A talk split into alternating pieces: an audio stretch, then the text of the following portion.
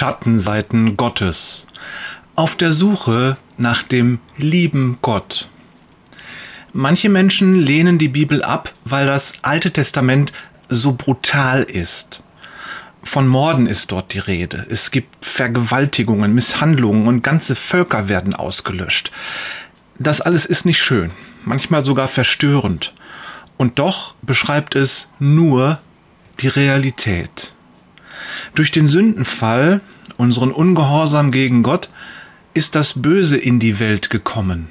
Und die Bibel beschreibt die Folgen dieses Ungehorsams schonungslos und in aller Deutlichkeit. Oft ist vom Zorn Gottes die Rede. An vielen Stellen straft Gott die Menschen oder überlässt sie ihrem Schicksal. Ist das der Gott, den wir suchen sollen? Oder ist Gott lieb? Sagen wir nicht oft, fast schon aus alter Gewohnheit, der liebe Gott. Und steht nicht in der Bibel, Gott ist Liebe. 1. Johannes 4, Vers 16. Wie passt das zusammen?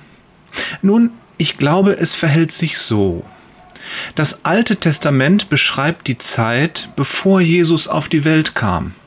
Damals gab es nur wenige Menschen, die einen direkten Draht zu Gott hatten, die persönlich mit ihm sprechen konnten. Das waren im Regelfall die Propheten. Alle anderen mussten in den Tempel gehen und sich über einen Priester an Gott wenden.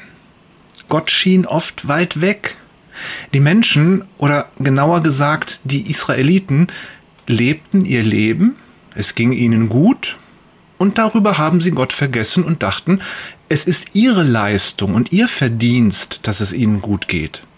Im Regelfall war es dann so, dass Gott sie einige Male warnte, hey, vergesst mich nicht, ihr sollt ein Vorbild sein für andere Völker.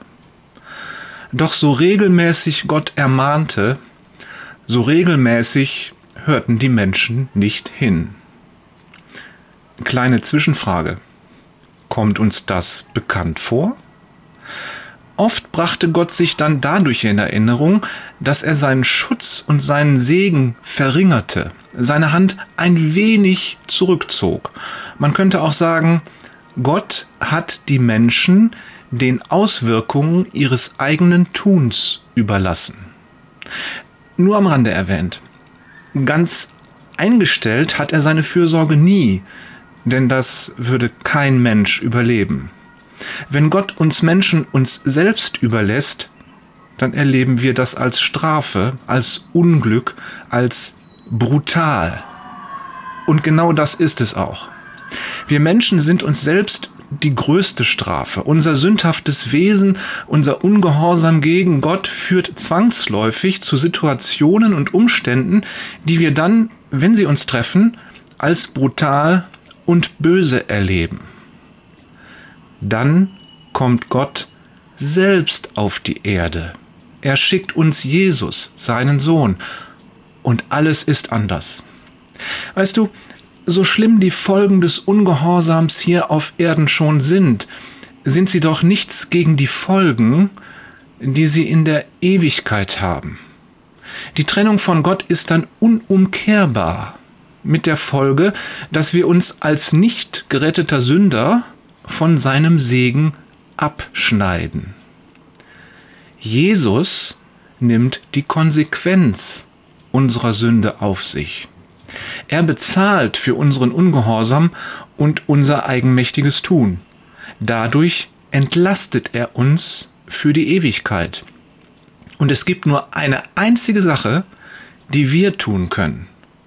Wir nehmen sein Opfer an und Glauben an Jesus. Ja, Gott kann grimmig werden und er kann uns schmerzhaft mahnen. Aber er ist derselbe Gott, der sich in Christus offenbart, der sogar für uns gestorben ist. Wenn die Evangelien wahr sind, haben wir nichts zu befürchten, wenn wir Gott begegnen. Darum nennen wir die Bibel auch die gute Nachricht. Liebe Grüße von Jörg, Juhu, Peters und Thorsten. Als Strafe lässt uns Gott gelingen, was wir uns vornehmen, wahr. PS, der Theologe T.F. Torrance hat es einmal so ausgedrückt. Gott ist wirklich wie Jesus. Es gibt keinen unbekannten Gott hinter dem Rücken von Jesus, den wir fürchten müssten. Den Herrn Jesus zu sehen heißt, das Antlitz Gottes selbst zu sehen. Mit anderen Worten, siehst du Jesus, siehst du Gott. Und es gibt viele Wege, die zu Jesus führen. Zum Beispiel diesen Newsletter.